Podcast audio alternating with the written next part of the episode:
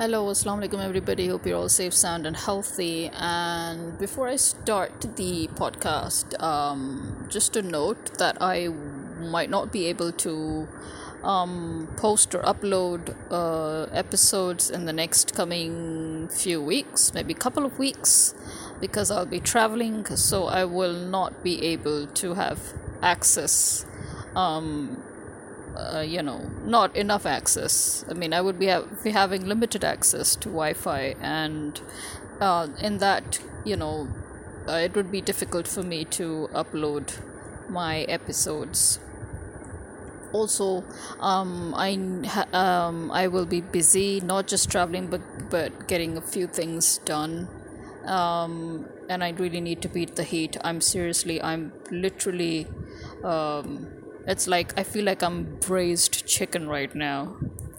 So, uh, but uh, but I have uh, I don't think uh, much is going to happen in the next two weeks. In fact, this is why I'm uh, kind of making this podcast now because as I'm listening to all the journalists talking about the scandals breaking out. um, in less than 24 hours of the government leaving, the illegal government finally leaving. Um, I'm sorry, but what is the surprise there? All the journalists are talking about it as if, you know, this is this massive breaking news. And hello, um, if you listen to my previous podcasts, way before this government came, even, um, I've been talking about how the government has left landmines. In fact, not just me, um, most of us, most of the, uh, you know, uh, concerned uh, people amongst the public and amongst relevant uh, journalists and in other fields that are concerned or relevant to the uh, whole system, um, they have all mentioned the fact that the previous government had left landmines for Imran Khan's government to step on at every step and that is what is happening because they left their people in all the strategic positions which is which i kept on and on complaining about how this was one of the worst most fatal mistakes imran khan made um, by not removing those people and this is why we're facing what we're facing today. And also um, in my previous podcast i have constantly said that they will come with a vengeance and they would come with full preparation.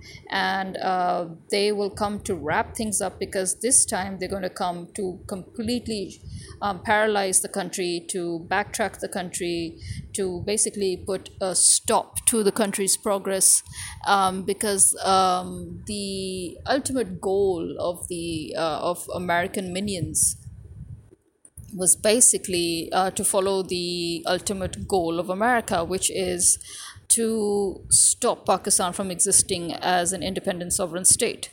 And obviously knowing that there is no future i mean at, at least that is what they came. They came with that in mind that uh, this would be one of the this would be the final step uh, to be taken. And that is why the establishment and the army very openly committed treason with these people um, you know not thinking of the future consequences. Because actually in all of their minds this was supposed to be the final stage leading the, to the fruition of the long term plan um, which meant leading to the um, utter termination or elimination of Pakistan as a sovereign state. Um, that finally Pakistan would be removed from the map, and that this was supposed to be their conclusive um, step or stage, if you understand.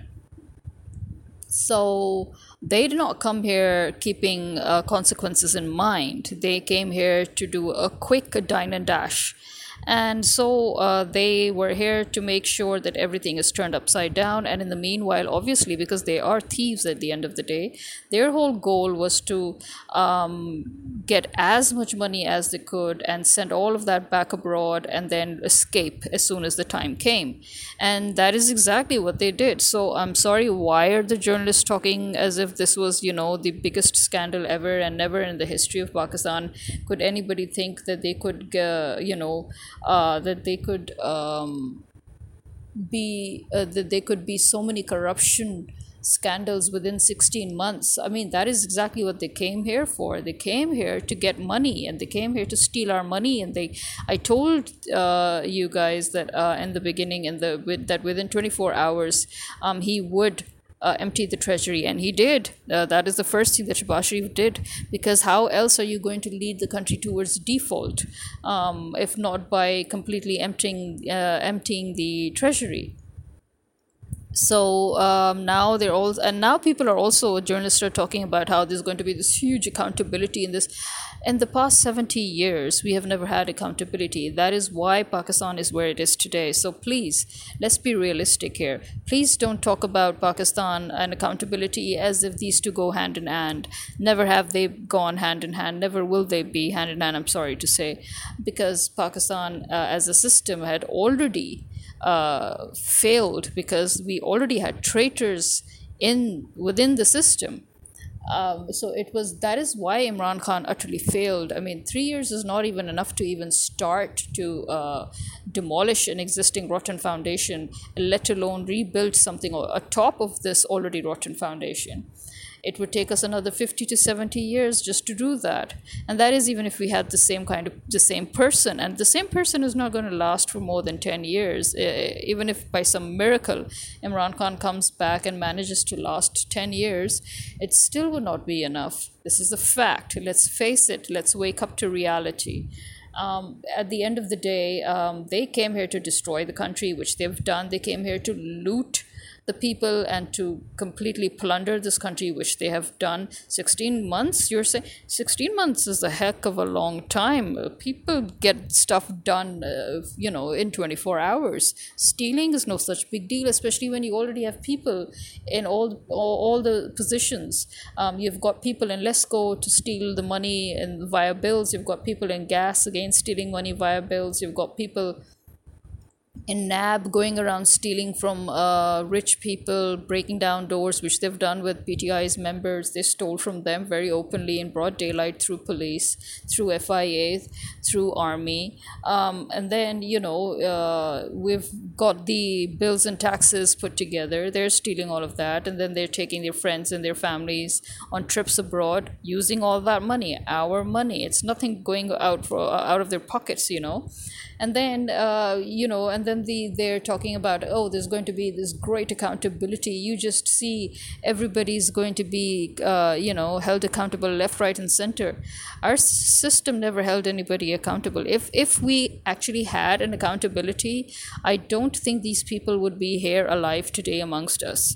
These people would have been caught and uh, you know hanged uh, pre- pretty much the, the the year they first came as premiers, you know, Zardari as president, Nawaz Sharif as premier, Benazir as premier, pretty much after the very first tenures, they, they would have been caught and hanged for treason, for corruption, for whatever it is that you want. I mean, they never were held accountable for the past 50 60 years and you expect them to be held accountable all of a sudden now today? Why? Because oh uh, now the establishment and the army have realized that they have really dug their own graves and now they need to somehow you know fill those graves up with these people? No that's not going to happen because as i said they've all reached to the point of no return and there never has been a system of accountability in pakistan implemented. We may have laws we may have bureaus for that we may have departments for that but we've never had accountability. Uh, we've all we've always had revenge politics and we've had um, treason uh, committed out in the open and like how right now the army killed its own people from within who because uh, in the name of mutiny because they were against them committing treason and so anybody who was against the traitors was just killed um, within the army, outside of the army, amongst the politicians, amongst the journalists, many were killed, many were injured, many were tortured. I mean, what do you want, uh, you know, to, from the people when you're trying to give them false hope that oh i mean this is the i'm sorry but i i think that that is the most irresponsible thing any journalist would say no matter how veteran they are no matter how senior they are in Pakistan, it seems every journalist is a senior veteran journalist anyway, and every journalist is actually a, a, an analyst for some odd reason. It's like everybody is a PhD holder and nobody knows anything. I mean, or uh, or maybe they're just trying to you know uh, create some sort of a dramatic narrative, and you know. Uh, but I'm sorry. Uh, let's just be real here. Let's speak the truth. The truth is. Um, Pakistan has never held anybody accountable till date. Pakistan has always made the innocent suffer. while the the traitors and the corrupt have always roamed free and always allowed to flee the country why because they have all that money they're sponsored by america they're sponsored by the brits um, and you know they, they have uh, all that wealth uh, that they have stolen from us um, and that they have taken as bribes and kickbacks and as sponsored uh, sponsorship money and, and you know and they're uh, it's all out there abroad uh, we couldn't even get that money back. Heck, Nigeria got their money back from Swiss banks. India got its money back from Swiss banks. How is it that Pakistan ever got its money back from Swiss banks? I mean, you really need to think about it, isn't it? So, yeah, I'm sorry. But my question here is that why do people think that there's going to be, um, that this is a huge surprise or a huge shock that 16 months um, uh, these people could not, uh, that nobody w- could have imagined them to uh, commit such atrocities and such serious corruption in 16 months? I mean, I imagined them uh, way before they came, and I, I predicted it. And if I can predict it, it means almost everybody amongst the public has predicted it. So why are the journalists talking about it as if this was an unbelievable fact, for God's sake? Also why are the journalists talking about um, them uh, as if you know they ex- they're they're talking about uh, having expectations from them to do something? Why? They didn't come here to do something. As i keep on and on repeating myself they came here to destroy the country which they've done. 16 months is a lot of time. Thank you very much. In fact they, they actually had a huge time. And this this is something that, that they would have done in six months. Actually they came hoping to get it done in three months but it's because of imran khan that it took 16 months. But yeah i mean come on it, it takes hours literally to just start stomping on people and stealing money you know especially when you're in the government. Hello. So yeah i mean you know and i'm sorry i'm not expecting any accountability here. I'm not, I'm not expecting anybody to be caught for anything. Imran khan is still in jail I don't care how many good news uh, people are bringing about Imran Khan. Uh, the fact is that the good news will only be good news if he's actually physically out of jail. Otherwise, there is no good news. So, yeah, no, I don't agree with all those good news. Yeah, there might be good news in some weird theoretical, superficial, political sort of a sphere, but no. In deep, dark reality, um, black is black and white is white, okay? And it is as simple as this. The only good news is if Imran Khan physically is let out of jail.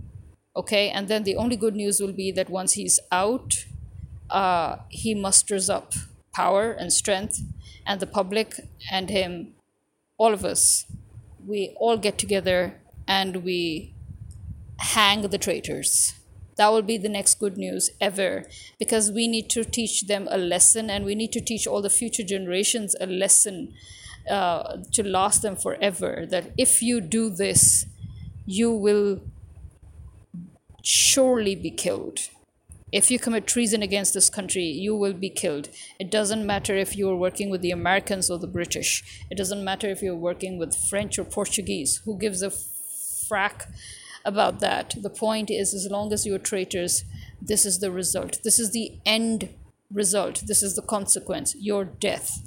You know that is how China um, brought its people back to reality. That is how the Chinese government made sure that the corruption within Chinese government is almost eradicated. That is how in other countries, uh, you know, examples are made out of uh, their political leaders uh, but in countries like India and Pakistan and Bangladesh and in countries like even America, um, you have corrupt criminals roaming around. You've got rapists in the government, and you've got criminals in the government, and nobody to touch them. And yet you've got innocent people being framed and put in jails and tortured and killed. So yeah, we're basically following the Israeli American system here, where. Uh, there is no truth, and the only truth is that which is fabricated and which is a narrative that is pushed forward. And that is why you see that even in certain Western channels, also they're being forced to uh, create a negative uh, narrative, but because the, the some of the many of those journalists still have some sort of that freedom, despite the uh, limited censorship within their uh, media. Uh, so they somehow or the other managed to get their true narrative out, uh, for which we're quite thankful. I know I am. And I am very thankful to those in the British media and in the Western media and in the American media who uh, you know, stuck true to their, uh, they, they stayed true to their beliefs and they stuck to the truth. And they, you know, they did not allow people to dictate their narrative. Um, and I'm also not at all uh, impressed with the Al Jazeera and with New York Times and all. But then, you know, that's what you expect from them.